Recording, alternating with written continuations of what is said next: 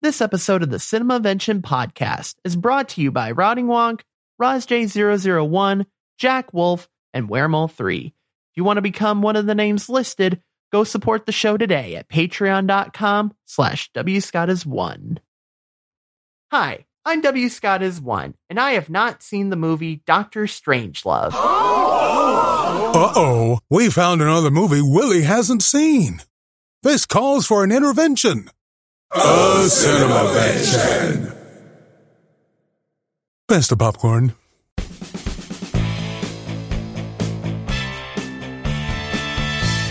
Hello, everybody, and welcome back to the Cinemavention podcast, where we review and discuss classic movies that I should have seen long ago. Today, we'll be discussing the movie Doctor Strangelove, or How I Learned to Stop Worrying and Love the Bomb. Too long of a title. We're just going to refer to it as Doctor Strangelove. today, we'll be discussing that movie today, Doctor Strangelove, which my guests have seen before. My first guest is a Diamond Club Game Night contributor. He's been on the show before, making his triumphant return. Please welcome back uh, Tom. Tom. Tom. Just Tom. AKA Captain Jack. How are you doing, man? I'm good. How you doing? Pretty good, man. Pretty good. Th- thank you for having me back. Absolutely. And joining us for the very first time but uh, Patreon supporters are very familiar with his voice because uh, he's in the watch parties um, for a lot of these movies. Please welcome to the show, um, Alan Roth, aka Wabbit Magic. How you doing, man? Hi, oh, pretty good. Good, good to see you. And uh, you guys, uh, um, this was uh, this was uh, uh, this was Alan's pick. Alan, you really wanted to talk about this movie, and uh, and you uh, you. you you wanted to bring on uh, Captain Jack for this one uh, because uh, Captain Jack was going to provide even more insightful analysis than us two could put together, you know. well, this is one of my favorite movies of all time. Um, mm-hmm. So that's why. Yeah, yeah. Um, is there any particular reason? Uh, I guess because of it, it, was a. I've always been attracted to nuclear movies. So I would say, and the fact that it was Kubrick and a satire of the whole uh, Cold War and everything, uh, I think that's the reason. Yeah. Yeah, no, and uh, yeah, and we'll talk more about that when we get into um, discussing the movie. But yeah, you're absolutely right, and it's it's very interesting that we covered this movie uh, given the timeline of things going on in the world right now.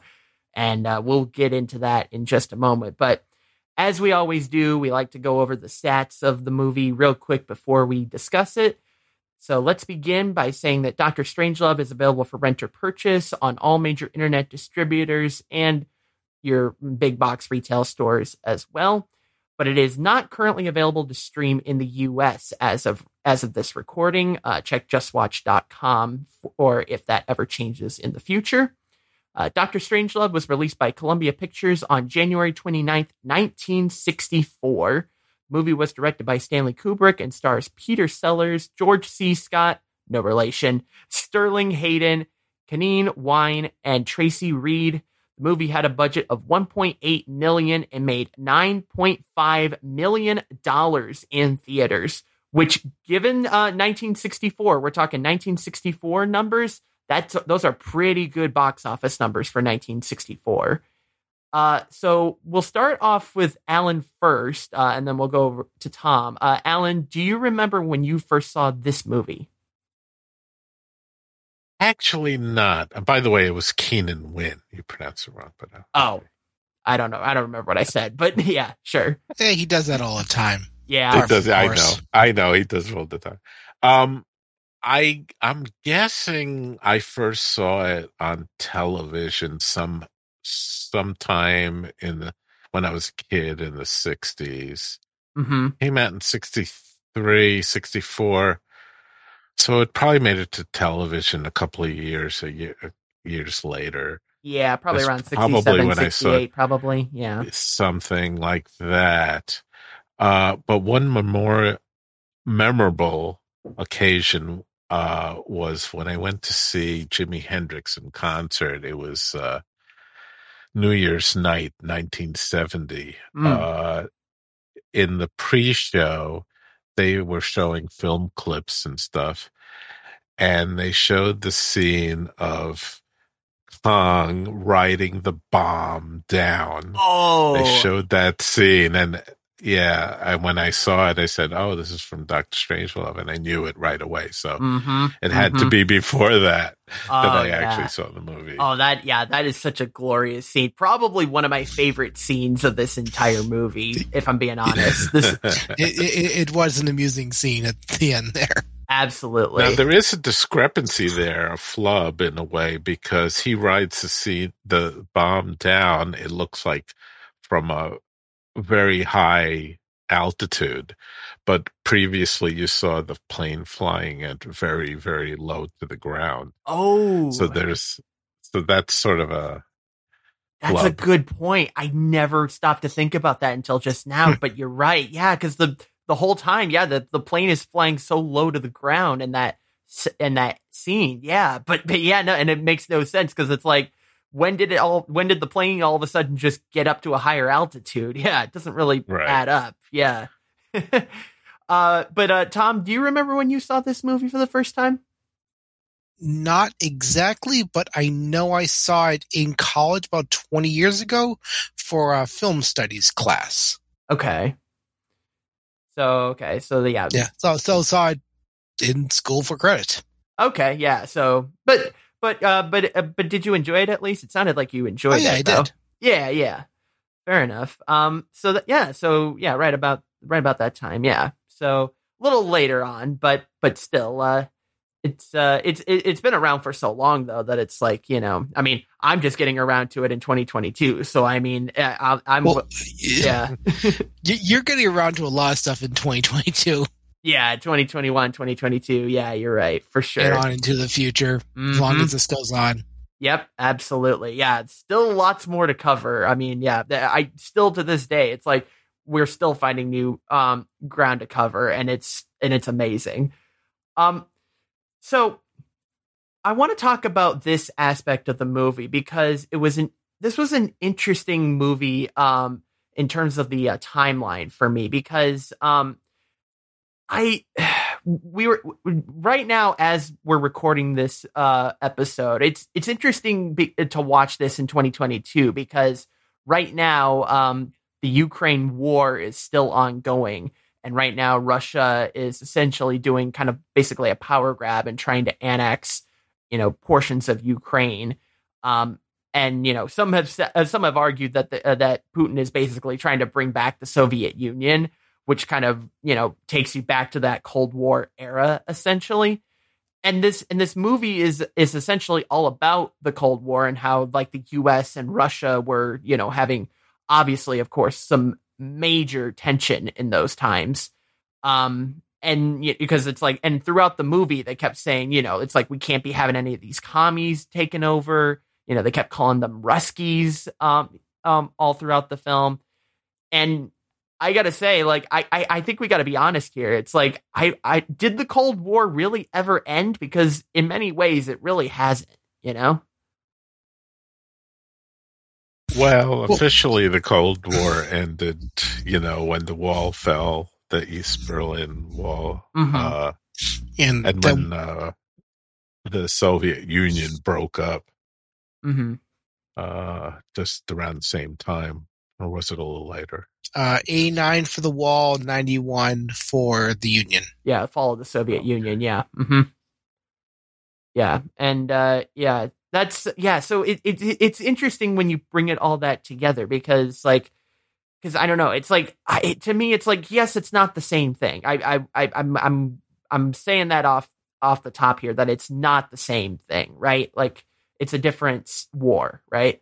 But um, but famously, of course, uh, Russia has also been saying that you know nuclear weapons are not off the table either. Which you know, again, like I said, brings back all these fears that people had back during the Cold War, and it sort of um, reinvigorates those you know fears that we all used to have. I mean, it does feel a little uh, it does feel a little different this time around though um doesn't it alan like it, it feels a little different than the cold war when putin's The making these threats the tension during the early 60s was at its height uh, around the time of this movie. hmm Um, and we had the Russian miss, the uh, Cuban Missile Crisis in Mhm. 60, uh, October 62. Yeah. That was really the peak because nuclear war could have broken out at any time during that two, it was like 10 days Yeah. Two weeks, Uh, something like that. Yeah. Yeah, uh, in fact, I would recommend. There's there's uh, missiles of October. There's a number of movies that refer to this situation, and uh, just from a historical point of view, uh, you should watch something on it uh, Mhm. to learn what actually happened during that time, because Yeah. the whole world was actually in at the edge of their seats. Uh, Yeah. during- Is there a know, was specific a- one that you a- would recommend? Uh, I think there was there was a um a movie called Missiles of October, which was one of them. I don't know if it Okay. was a movie movie or a TV movie. Yeah, yeah. Uh, Fair enough, though. Yeah. But yeah, anything you can find on it uh would be interesting. yeah, Uh absolutely. Um, did you have anything to add, Tom, on that? I mean, beyond that, Cuban Missile Crisis was, yeah, the closest we had ever come to nuclear war. Mm-hmm. Not that I am old enough to have lived through that. Mm-hmm. My parents did, because the unfortunately, unfortunately, they are Wabbit's age. Not going to say much more than that, but yeah, Sure. that's the closest we ever got. And I'm not sure if the old Soviet premiers were ever actually crazy enough to ever try nuclear war. I guess after that. Yeah, and, and well, because and now that Putin is basically threatening that now, it's like it, I don't know. It's like it feels to me that it's like everyone's just calling it kind of you know it's like calling his bluff almost a little bit because uh, it's like not to, not to say that it's not a serious situation because it absolutely is right, but Yeah. it feels a little different this time because of what we ha- went through in the Cold War. Like Putin may be saying all these things, but we're like yeah, but really, are you actually going to do it this time? Like you saw what happened in the Cold War. Like that like tensions were so high then and we and it still didn't happen. Like, are you really gonna do that? And people are just kind of calling him off out on his bluff, really, at this point, you know? Um, and personally for me, it, it, it's interesting because we have not officially I mean, we, we have and we haven't got, gotten into the war. We haven't put any troops on the ground yet. Um, yet, but we have been sending supplies to the Ukraine people, and and I would say that right now we're kind of on the offensive side, ready for an attack, but we haven't officially put in the troops on the ground yet. Kind of kind of similar to our stance uh, in World in World War II, just kind of before Pearl Harbor, the Pearl Harbor attack, right? And Tom Merritt and I talked about this a, a lot more in depth on the Casablanca episode, which is another great black and white film from the 40s. You should go listen to that episode. Yeah, but one thing about World War II that yeah, we were neutral.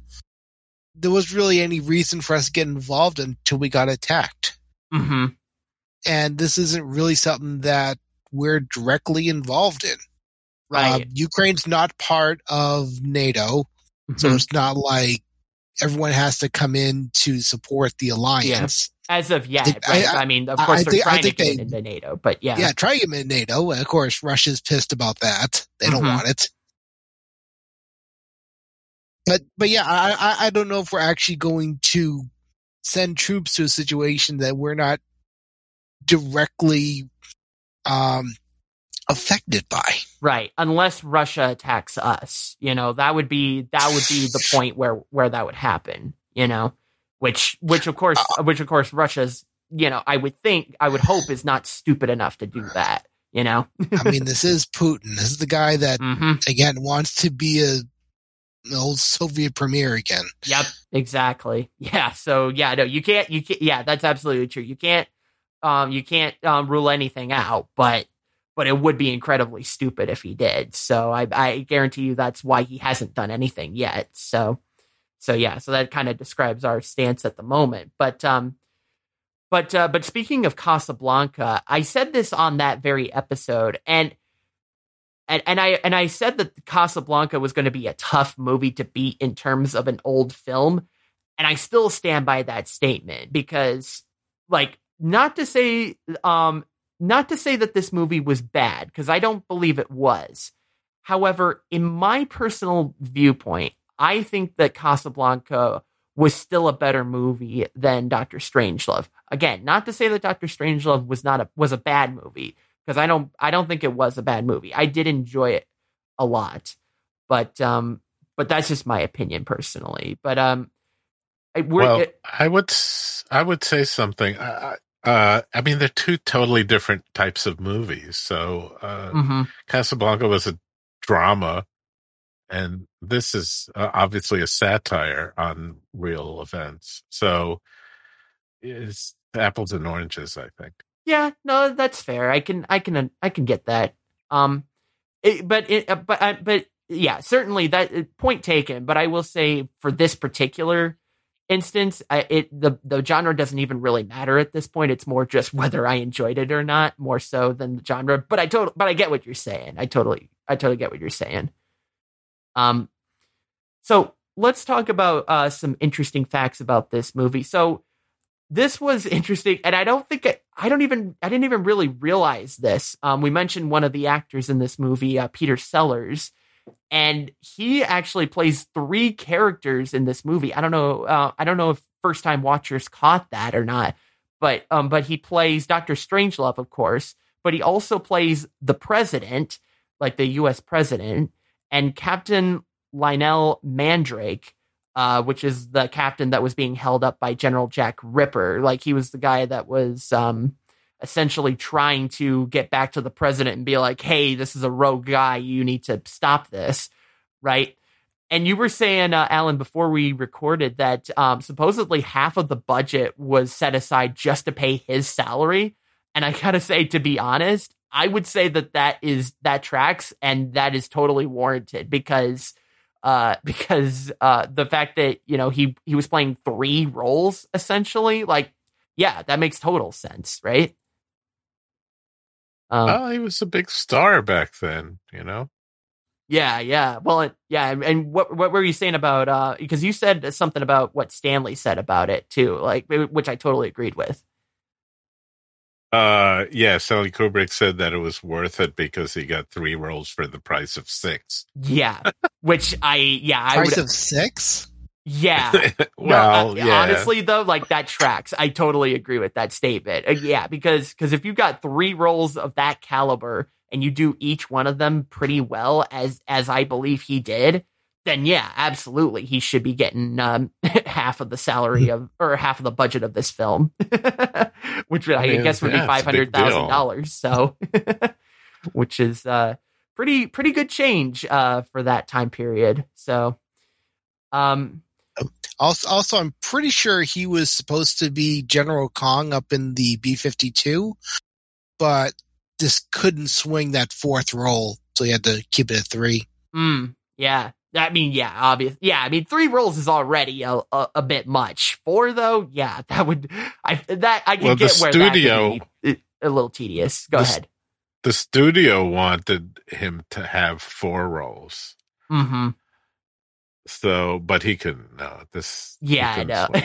at that point, at that point, you call you you talk to your agent. and You're like, yeah, no, I'm not signing up for that. it's like I'll do I'll I'll do two. I'll even agree to do three, but four, nah, that's a little much. nah. So they got Slim Pickens instead, and he did a good job. Mm-hmm. Absolutely. So what was interesting about the B fifty two bombers that were in this movie, um, is, is it, what was crazy is that the B 52 bombers were actually not the real B 52 bombers. Um, because at the time, uh, those planes uh, were being made and they were being used like right at the time that they were filming. Like, so obviously they were highly classified at this point, And so nobody was able to get access to the inside of a B 52, much less get any like blueprints for it at all. And so we, we found out that what they had to do was essentially take a B 29 and basically sort of recreate a B 52 based on what they thought it would look like, based on the blueprints that they had of a B 29 and what was crazy is that when they actually finished the the the concept for it and the building for it, they invited some Air Force personnel to come take a look at it to, you know, make sure that they were at least somewhat on track with their um with their concept. And what the Air Force personnel said is that it was actually fairly decently accurate to the real B 52 bombers, like to the T. Like they got it pretty close, pretty close to dead on. And at that point, I was thinking, like, you would think that the US government would be concerned about this information. But it turns out it was Kubrick who was the most concerned about it because he was pondering uh, where those researchers were getting their research from. And I'm wondering if he was suspecting that perhaps they were probably getting it from uh, some resources that they probably shouldn't have. So like some less than ethical means, you, you could say, right? because how else do they get that that close? You know what I mean? So some conspiracy going on here. uh those rotary phones, man, I gotta tell you, like eh, that was such a throwback. I I haven't seen a whole lot of um I've seen a lot of rotary phones, but those computers in particular, like because they were talking about computers and like how they were taking up like a whole room. I have to imagine that was just one computer that was in that one room, right? Because that was kind of how they were set up back then. I think, aren't weren't they? They they showed one big uh like an IBM line printer that that's like six feet tall. It takes up a lot of room and it was printing. That thing would have been so noisy that you wouldn't be able to like he had the radio on, I think, or something. Uh you wouldn't be able to hear it that well because those printers are so noisy. that was the one that Mandrake opened, then grabbed the radio afterwards, right? Yeah, I think so. Yeah. Okay. Yeah, yeah, the uh, yeah the small little radio that he had. Um, I, I, remember at one point Reaper was like, um, it was like, hey, cut it out, cut the music out. um, but uh, yeah, I mean, I mean, hey, it, the the world's about to go to nuclear war. It's like, of course, you got to put on your favorite soundtrack, you know? Why wouldn't you? Um, but even that Coke machine that was there, like that was an old like um vending machine. I've only I've never used one of those old machines, but I've seen them like in museums and shit. Like like those th- that is an old school vending machine. I don't even know how those used to work back in the day. Like I assume you had, had some sort of crank on it or something. Ma- magic. That's how they worked. they had separate canisters for carbon dioxide, the syrup, and and water coming in, and combined it all at the last second. So a cup would come down, then the the syrup and the carbon dioxide and the water would come in, and it would be mixed right there and then. Mm-hmm. I remember I remember those uh, machines when I was a kid. So sometimes if it didn't work right, or if it was out of syrup, you'd just get a a cup of water or uh, bubbly soda without the without the coke in it. oh, really? Uh, yeah always thought that it's, specific machine dispensed cans or bottles, not that would dispense cups and pre and, and make everything right there.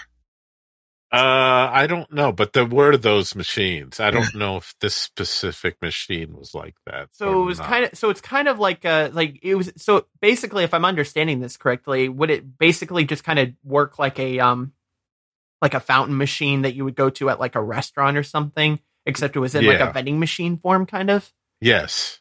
Wow. And, yeah. That's sometimes amazing. the cup sometimes the cup comes down and it doesn't sit properly and it just all the soda falls out because it's at an oh, angle, yeah. uh-huh. you know. Oh yeah, no, it, it's like it leaves a mess on the on the on the there, floor. There was a lot uh, of things that could go wrong.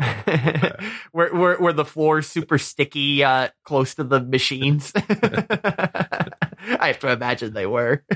I don't know. Uh, uh, so I remind me uh, who which one of you two it was. I, I believe it was you, Tom, that mentioned this to me about uh about that um scene with um General Turgidson where he's arguing with the Russian ambassador at one point, and he and he trips as he's walking back to the table, and it turns out that he actually um actually in real life actually did trip and fall.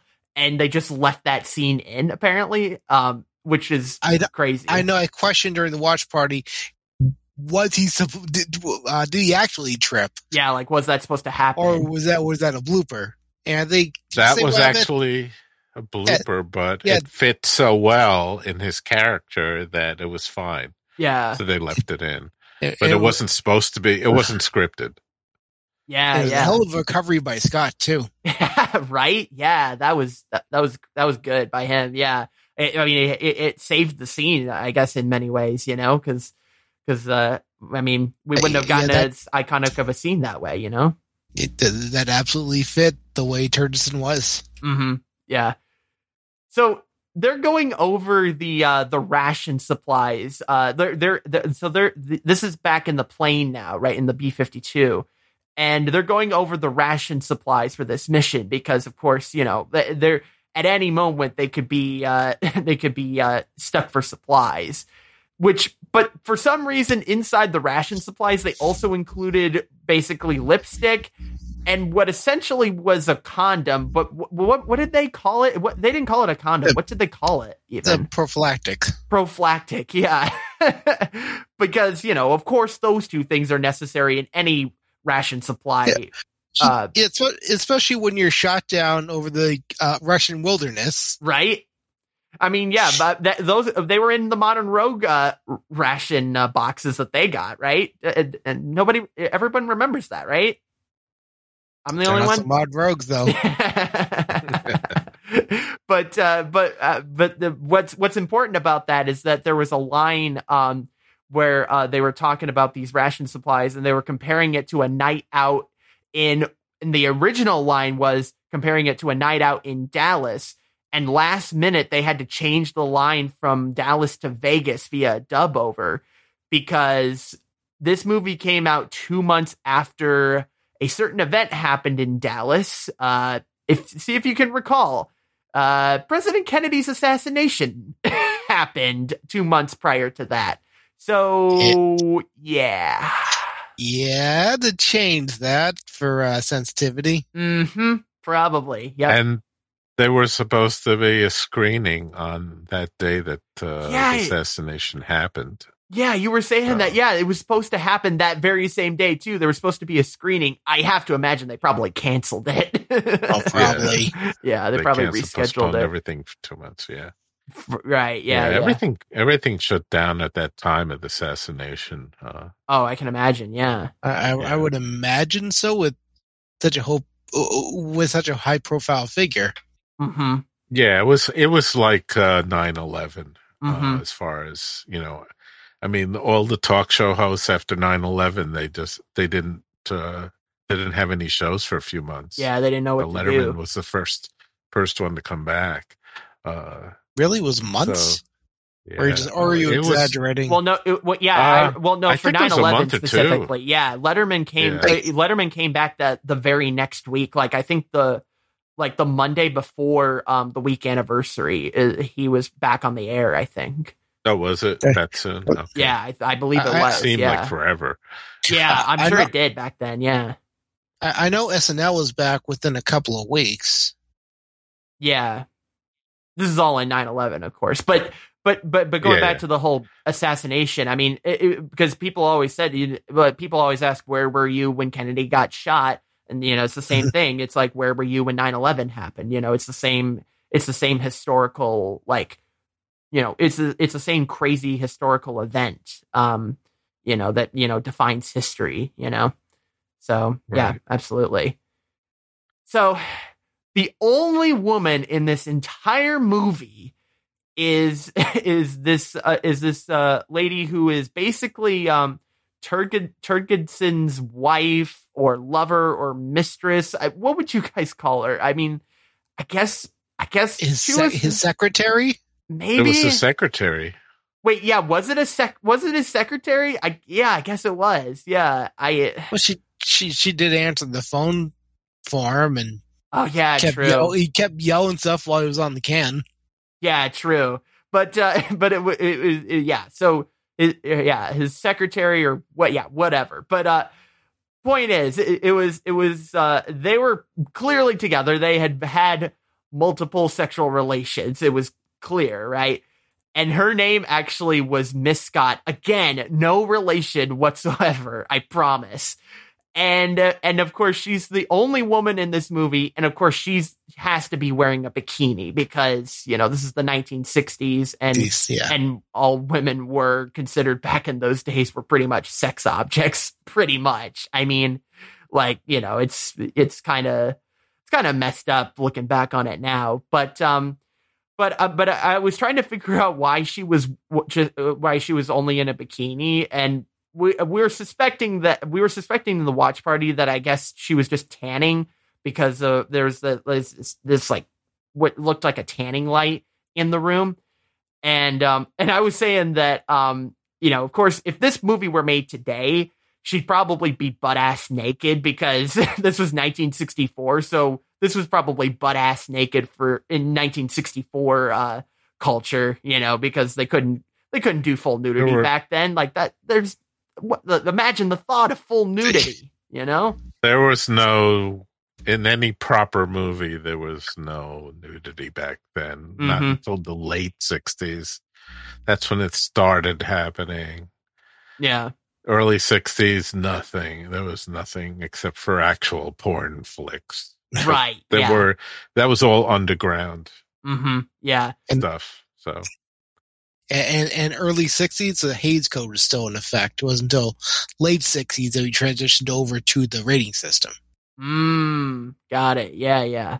So yeah. So but but it, it is interesting because yeah, because not only were was that the case for um the '60s, but also um you can tell like th- that she's very disappointed that um that the general has to uh has to leave and go to the office essentially which of course involves going to the war room of course and talking to the freaking president. But um but I love how the movie like they talk about like they're they're heavily implying that it's like that she wants to have sex without outright saying it. And it's like like they go many different lengths to go out of their way to say it without saying it you know?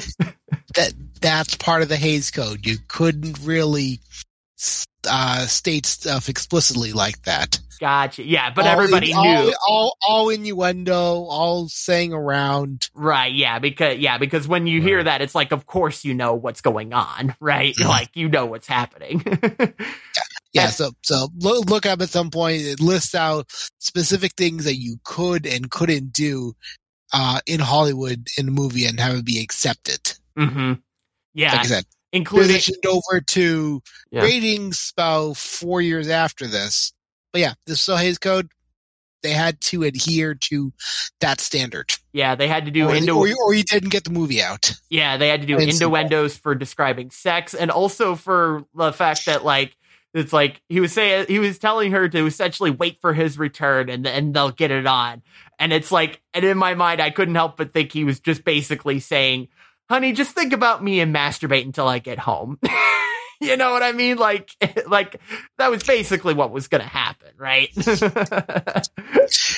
Uh, what? See how long she was uh, queen of the castle?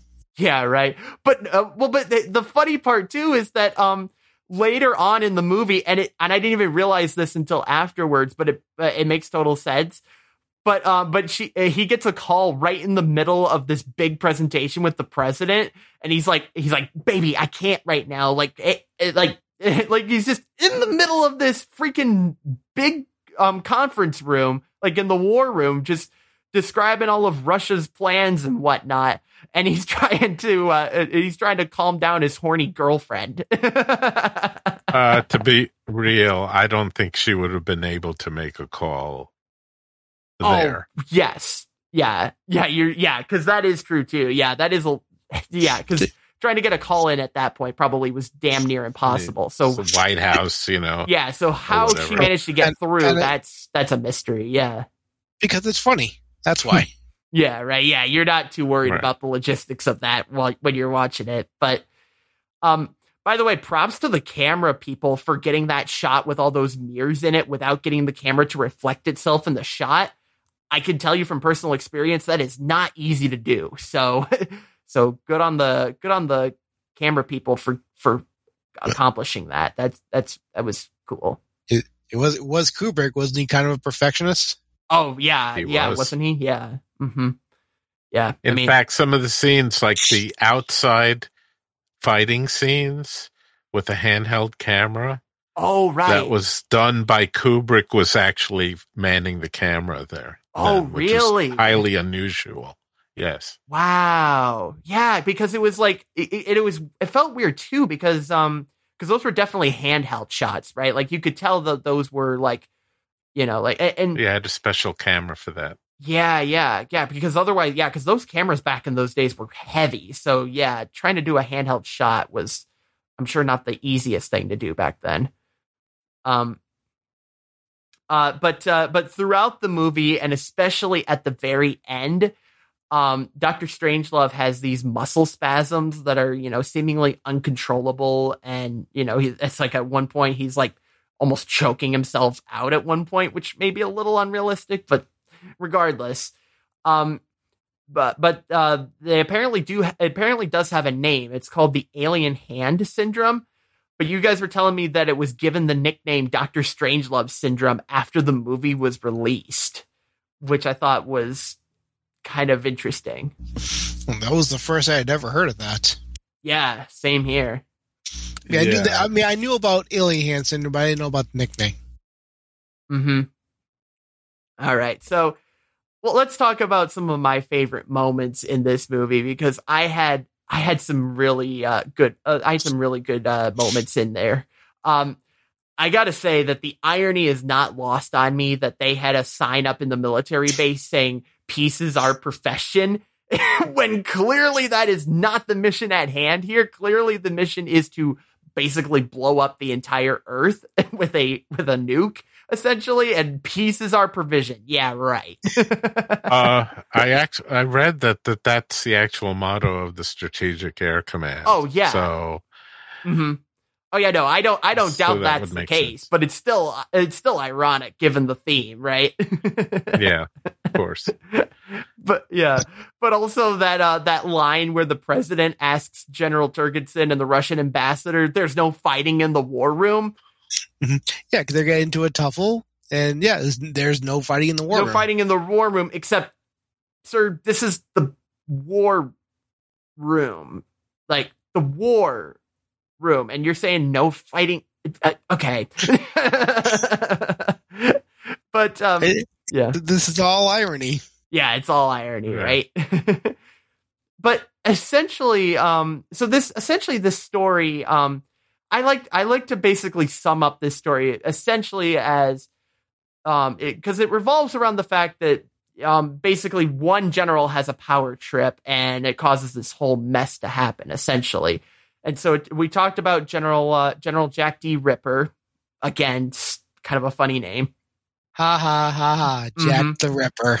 but we talk about the fact that uh that uh, like like the story basically revolves around him essentially going rogue and giving marching orders to use nuclear weapons through essentially what I what I take away as basically a fake warning that he sent out himself you know and and it's and so everyone is saying it's like oh he probably overstepped his authority. I'm like uh you think? Because it's like the president is the only one who can actually give the authority to to do anything militarily. And he's just like nah nah nah i oversee the president It, it, and especially with nuclear weapons, he's the one that starts everything. right yeah he yeah famously the president is always has like um it, it's like that that briefcase that's The, always nu- the carried nuclear around? football. That's yeah, the called. nuclear football. That's it. Yeah, yeah. So yeah, and famously, yeah, that's that's always carried around with the president at any time, um, so that he can basically send off the nukes wherever, whenever, and so they're I, always I think ready. it's more like that has all the information to get the process started. Right, right. hmm And um and and apparently and it and it's one of those things where they they have a secret code word for it and it changes every day. Um so there's a new code word every day. So um but of course, you know, and, and of course Captain Mandrake is trying to do the right thing and trying to stop this, you know, st- trying to stop this from happening. And to to which I love how um Jack Ripper just like like just like shuffles around some papers, and all of a sudden, uh, oh shit, there's a gun on his desk. like it's like Well, wow. I'm sure. It, I'm sure it had always been there. Oh right, I'm sure. He just wasn't going to show Mandrake that there was a weapon on desk because was ready to use it. Right, but also it's like, well, damn, that escalated real fast. and I'm like, I also, it's also one of those things. I'm like, well, no wonder he killed himself because he'd probably be rotting in jail for the rest of his life if they actually caught him. You know, like I, I'm not surprised that he took his own life. You know, like, Well, they yeah, they would have tortured the hell out of him. Would have been very, very unpleasant to say the least. mm-hmm. That's why he was talking to Mandrake about torture. yeah, yeah. Well, and, and more specifically, his bodily fluids. Like, he was so obsessed about talking about bodily fluids. Like, he even compares it to his sex life at one point. Like, Well, when you go off the deep end as much as this guy did, uh, yeah, that's just part of it. yeah, that just comes with the territory, I guess. Probably. yeah. I did I did love the that line where they where he goes uh I I don't I think it was I think it was Ripper that says this where he's like the redcoats are coming the redcoats are coming. Of course talking about the commies which didn't turn out to even be commies. It was a it was another American um you know uh, group of soldiers and they're just doing friendly fire at each other like for no reason. But of course it's, it's of course it's a call to the you know the revolutionary war uh which was great and he's saying it to a British captain. right So, so there's a double entendre there, referring Mhm. to the Soviets while talking to an Englishman. oh yeah yeah no And yeah that's funny. yeah no that's yeah fantastic fantastic um i will say uh to the president's credit at least he does at least try to stop this whole catastrophe from happening like he calls he calls the russian leader and he's like he he basically tells them to shoot down their own plane. But let's be honest like it, it, it as you went on during this movie it, it it was pretty obvious that like this was kind of a useless attempt. Like this was kind of just like a throwaway uh a throwaway you know play to try to try to make peace because uh you know the doomsday device ends up wiping out the whole entire planet anyway. So i guess you could call this movie a cold war cautionary tale or maybe an alternate ending or something like that you know? So. Well, they didn't know about the uh, Doomsday Machine at first, right. And, and he was trying to distance, or the president was trying to distance himself from what Ripper did. hmm And I'm pretty sure that the shooting down of our planes was the backup in case we couldn't get through with the recovery code. And no, we didn't, we didn't get through to everyone.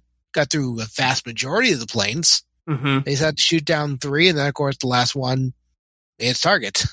Yeah, ab- yeah, very much so. Hit its target and pretty much wiped out the whole planet with it. I will. Sorry Uh, with that. yeah, But yeah, you had to call uh, Premier Kiss Off. Still a funny name, yeah, right. Dmitry Kissoff. After yeah, all that, Right. yeah, yeah, yeah. Well, yeah. The, the, the names in these in this movie is just great. They're just so funny. Yeah, yeah. I mean, and and, and, and, and talking about this being a uh, Cold War cautionary tale, it actually has been said that after this movie came out, the military actually adjusted their strategy to make sure that basically a, a scenario that played out in this movie couldn't a- ever happen in real life because apparently it was this was one of those things where um we talked about this on the war games episode where Reagan actually saw this movie and after watching the movie instructed his advisors to look into look more into this whole like computer hacking thing and tr- and like it it actually indirectly kind of beefed up our defenses in the government's um computer systems as a result of war games. And it's the same thing here where it's like where, where security protocols got tightened as a result of this movie coming out which was astonishing right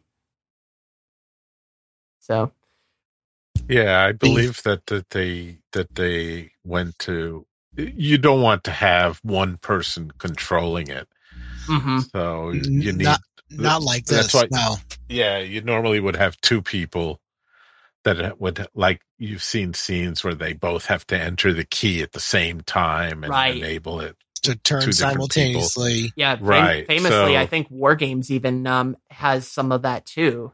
Yeah. In fact, yeah, Yeah. like that's in the opening scene of War Games, I think too. So, Yeah. Yeah. guy won't turn his key. hmm yeah, yeah, and almost gets shot because of it.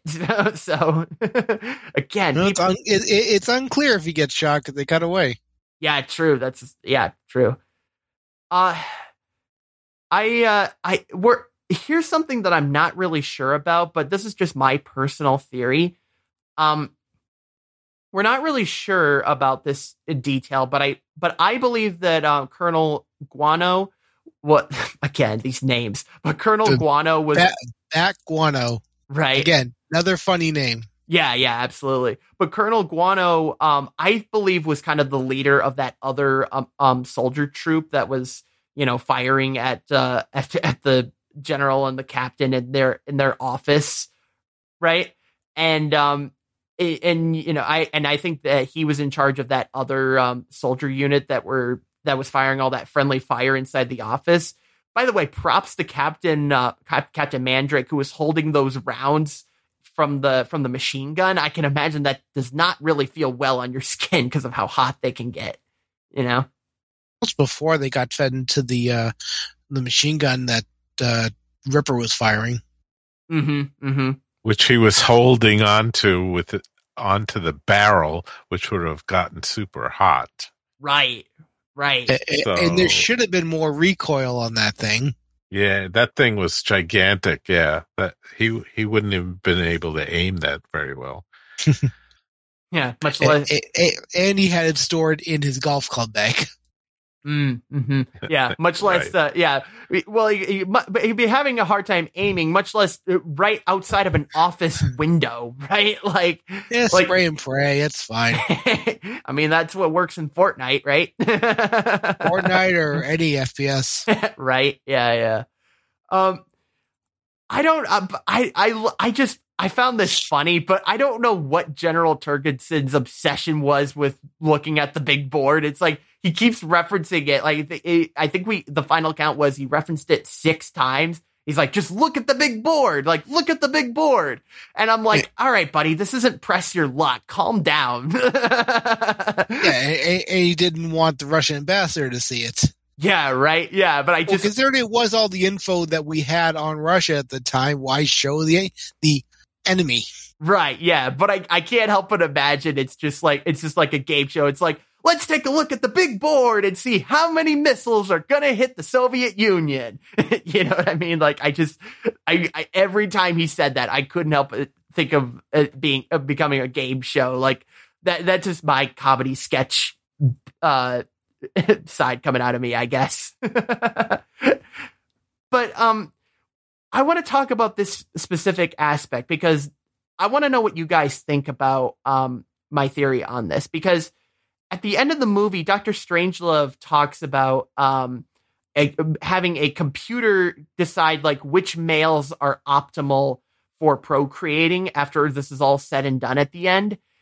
And what I I I think I kind of picture this as kind of like the uh, the of the time version of having basically an AI picking winners and losers essentially. Like this almost feels like what an AI would do nowadays, right? Like I don't know. What what do you guys think about that? Uh, well, yeah, maybe because you well in those days you'd have to explicitly program the computer for what parameters Yeah. you wanted for each per you know for for these people Right, of course. you know yeah, is, but the you know, concept is the same though, right? Yeah. yeah I except so. except, except the machine's not thinking for itself, starting with the set of parameters you give it. hmm Y- y- You're you're going through it from start to finish. It's not start with this and then go on and give us results later. Right. Yeah, yeah. Yeah, this one is more in real time. Yeah, that's true. Because these things were not that complex. Right. Yeah, yeah, yeah. Our, our phones are more complex than the way these machines were. yeah. You saw how you saw how huge they were. Yeah, yeah, that's well because that's what we were saying too. Because um, but I I think it was um people had said that the Apollo Eleven um mission, like the computer that was used for that Apollo Eleven mission, has like worse specs than like your modern, like say your modern iPhone does today. You know, like this thing has more um um processing power and computer computing power than the Apollo 11 mission's computer did back then. So That- oh yeah, without yeah, th- even the is- early yeah. phones were like yeah, the that. early iPhones and stuff. Yeah, But but the Apollo computers were specialized. They had one job to do: navigate in space, right, not all this all the crap that your phone does. right. It's one thing, do it well. That's why it was able to break so much and recover itself. yeah, absolutely. hmm The- the- yeah, that, that's why there. Yes, there was alerts on the way down to Apollo 11, but it wasn't like they lost the computer and were screwed. They hmm came back. They finished the mission. Yeah. hmm Yeah. I, I will say that this uh that this movie kind of has an abrupt ending and it make but it makes sense as to why it's an abrupt ending, right? But I love that I love that the way that they chose to uh that they chose to make this movie um like the way that they chose to end it because just before the doomsday device detonates Dr. Strangelove discovers that he's able to get out of his wheelchair and walk again. And, and, I'm, and it's like, it's America! Boom! it's like, it, he, as soon as he can walk again, he discovers he can walk again. Eh, well, it, it's all for nothing because the world just ended. Yeah. like talk talk about a talk about a hit to the self esteem. Oh, yeah, it's a Well- satire. I was after calling out Mein Fuhrer a few times because yeah. he was a Nazi in the, during the war. hmm Yeah, absolutely. And and I know we mentioned it up uh, at the top, but I gotta mention it again. Like easily my favorite scene of the whole movie. Major Kong, who is uh who is the one who's operating the plane. They're trying to detonate the nuclear bombs, and the door uh and the door that's supposed to open to release the nuclear bombs um, are not opening automatically with like the switch that they have. And so Major Kong decides that he's got to go in there and and manually turn um, manually turn it on and like fix the wiring inside of it. And he, he gets it to open, but once it does though, like he's still chilling on top of the bomb and and he's still sitting on the bomb as the bomb drops and he's just riding the bomb down the whole entire time all the way down to the ground. Whooping and hollering and Mhm. waving his hat around. Yeah, it's like just he's having the time of his life on that thing. Well, he's a I mean, he- cowboy. He knows his life is over anyway, so he might as well make the most of it. Right, yeah, because as soon as he touches, the, as soon as it, it even like punctures even like a like a dust particle of the ground, it's like he's obliterated. Like th- his body is unrecoverable. Like it's it's disintegrated at that point. Yeah. but what a way to so- go out. So just throw in there, uh, uh, before Kong goes to fix the doors, Mhm. it's James Earl Jones that's the bombardier trying to get them open remotely. And he can't get it open with all the, I guess, by the book, all the stuff that he would normally try. Right. That's why Kong went because that was last resort. Well, it was probably Hey. one of those situations where that fire um kind of took out the um the equipment that would have made that happen almost, right? Yeah, after they got hit by the uh, missile, it screwed a lot of stuff up. Right, right. Right. Yeah, so that makes total That- sense. Uh, and that's James Earl Jones' first movie. Oh So- wow, that's what what other projects has he been in? I'm I cuz that, that name isn't familiar. James Earl Jones. Uh, Darth, Darth you, Vader. don't- you don't know. Uh, well, and it, it, it- you know what it could be? It also could be one of those things where I I know I just don't know the name too because you were saying Darth, he's the voice of Darth Vader. Oh, okay. Yeah. Okay. Yeah. Four, uh, thir- 13, 14 years before Star Wars. Got it. Okay. Yeah. Because yeah. Again. Yeah. So that is a classic example of yeah. I I know. Of course, I know who Darth Vader is, but yeah, I never Yes. knew that that that Yeah. was the voice Darth behind it. Vader, uh, Mufasa in Lion King. Oh. He was he was in Coming to America, Mm, okay. Haven't seen Oh that that's one yeah, yet. that's right. and, and that's all I could think of off the top of my head. Okay. Yeah. But the Lion King too. Oh. Wow. Hmm That's crazy. But Yeah, uh, yeah. He, he he he is Mufasa. yeah. There's no mhm. one else that can cover that role. Oh yeah, no, no. But uh, yeah, easily one of easily my favorite moment of the movie. And di- di- uh, before we go to our ratings, uh, is there anyone that uh, any moment that I didn't mention that was your favorite? Uh, we'll start with you, Alan. Uh, to me, my favorite is him writing the bomb down. I mean, Mhm. that's classic. Oh yeah, It's uh, it's just uh, there's never been a scene before it, and it's just memorable. yep, hundred percent. Yep, totally agree with that. Uh, Tom, what was your favorite scene? I mean, there's uh what's it? Yeah, yeah, riding the bomb down, that is classic scene. No fighting in the war room, that's good irony. Mm-hmm. There's a lot of stuff all around.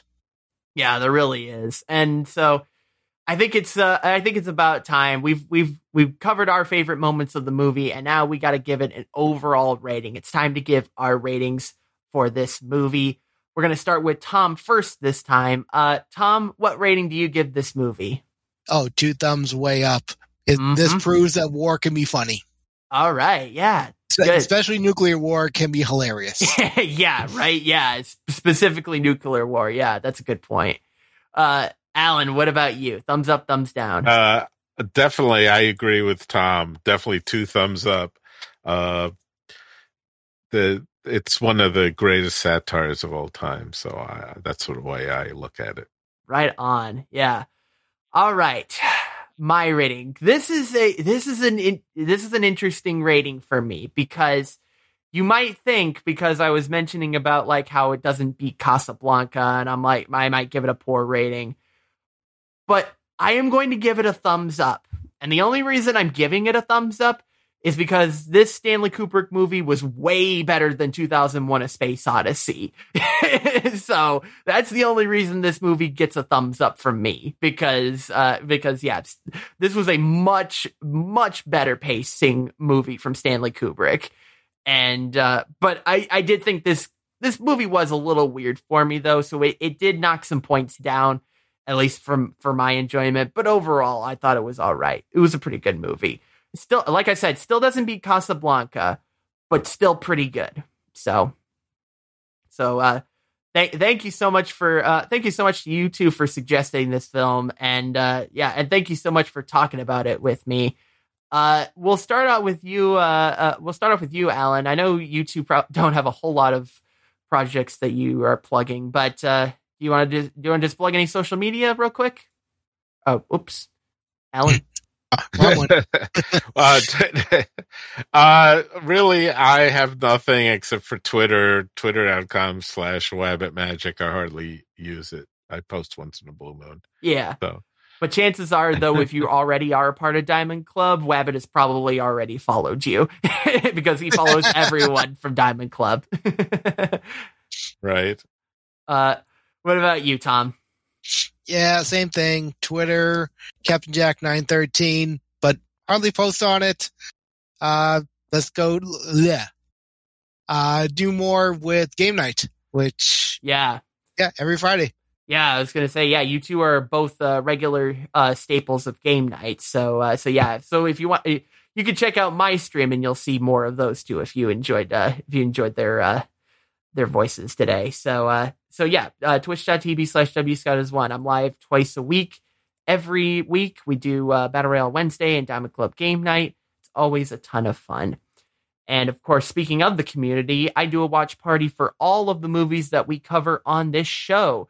Join the Discord at discord.cinemavention.com if you want to watch the movie with myself and fellow listeners. Uh, that's also where you can put feedback in. Lots of people chatting in there right now about all the movies we've covered. Lots of good conversation in there. Uh, But if you can't make it to the watch party, don't worry. We have the watch party available on demand exclusively to people who support the show on Patreon. You can get it in your own RSS feed over at patreon.com slash one. Thank you so much to everybody who helps support the show. Really, truly means so much. If you have thoughts about the movie we discussed today, send in your thoughts. Email at cinemavention.com is the email address to send it to. And I will more than likely read your email on the show. I want to try to get some more feedback because here's the thing, guys. I don't get a chance to read a lot of feedback. So if you send, if one person sends in feedback, I'll probably read it. So hmm. this is going to be your chance to get it, right? So if you want to see all the previous movies we've covered on this show, you can do so by visiting the website cinemavention.com. Has a link there to subscribe on your favorite podcatcher of choice. Pick your favorite and subscribe and leave a five star review if your podcast catcher supports reviews. If you really like the show, please uh, please give it a good rating. Uh, thank you to Kevin MacLeod for the intro and outro music for this show. You can find his work at incompetech.com. We'll be back next week to discuss the comedy movie Airplane with Clyde Harvey. I am so excited to talk about this film. This was such a hilarious film. I can't wait for you guys to hear our conversation about this movie. I could totally see why Clyde put his name on on for this one because this is very much up Clyde's alley. So, but uh, that, that that is a very silly movie. It, it is, yes. Yeah. But uh, we'll have we'll have so much fun with that movie next week. I hope you'll tune in for that episode. Until then, we'll see you next time. Diamond Club hopes you have enjoyed this program.